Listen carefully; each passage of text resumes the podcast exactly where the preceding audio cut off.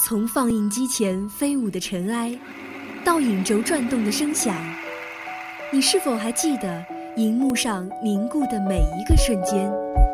爱电影，分享光影世界里最初的激动。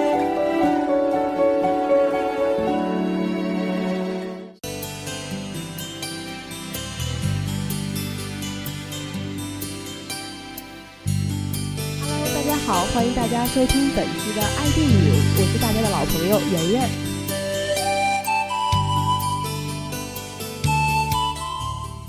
今天啊，要给大家介绍的电影是《解救吴先生》。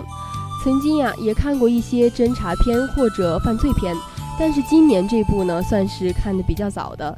但是在前期呀，一直没有听到任何有关这部片的风声，甚至呀，当有人跟我说这部片名的时候，我没有任何的印象。还是去认真的搜了一下百度才知道，作为一个影迷，感觉到自己这方面的资讯确实接触的还是太少。但是可能正是因为没有太多的想象，所以呀，观看这部影片的时候有一种少有的舒适感。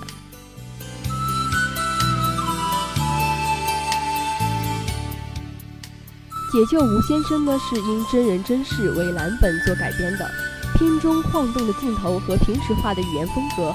会让人有一种略带纪录片的感觉。如果不是因为这些影星的面孔出现，真的会有一种恍然的错觉，是在看《法制在线》。本片呀，似乎是在故意的将一些处理日常化、简单化，没有那种大片的视效、布景和更为浓烈的渲染。紧张的时间提醒呢，会让观众随着一前一后两条线索在交替的进行探秘。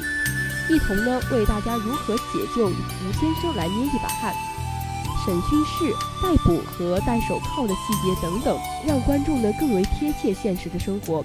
最有意思的呀是本片有一些想象的部分，这里的处理呢更为真实笔烈。虽然呀是一念之差，却让人更有真实感。当回归现实之后，让人有恍然大悟和大呼过瘾之感。正是因为导演被真实的捆绑住了手脚。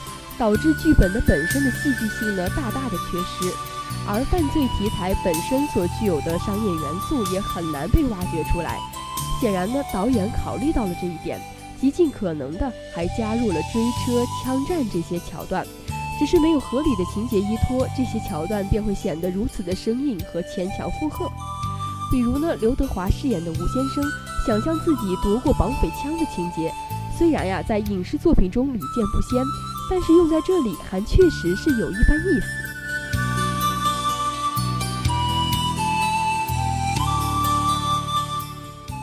正是因为情节的寡淡，自然呢就需要从别的地方来找亮点了。解救吴先生的做法是在台词上寻亮点，绑匪和吴先生以及人质小豆之间的斗平，以及将现实认知带入戏的幽默感，都让平淡的剧情增加了不少笑料。甚至啊，有网友笑称。除此之外，剩下的部分几乎成了刘天王的个人形象宣传，如何临危不乱，如何大义凛然，如何德艺双馨等等。而又因为刘天王的现实地位，使得片中的吴先生的形象呢，几乎与刘天王本人画上了等号。所以呀，与其叫解救吴先生呢，不如叫解救刘先生，也许更加贴切吧。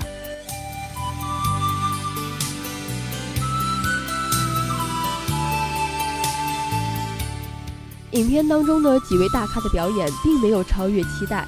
作为反派的王千源反客为主，整部影片呢几乎成了他的独角戏，而刘天王呢只是在做自己而已。的确，刘烨呢也在继续的呆萌。而作为这个真实故事的主角吴若甫，他参加这部影片的意义大过饰演角色的本身。勇于直面不堪的过往，这种精神呢已经值得敬佩了。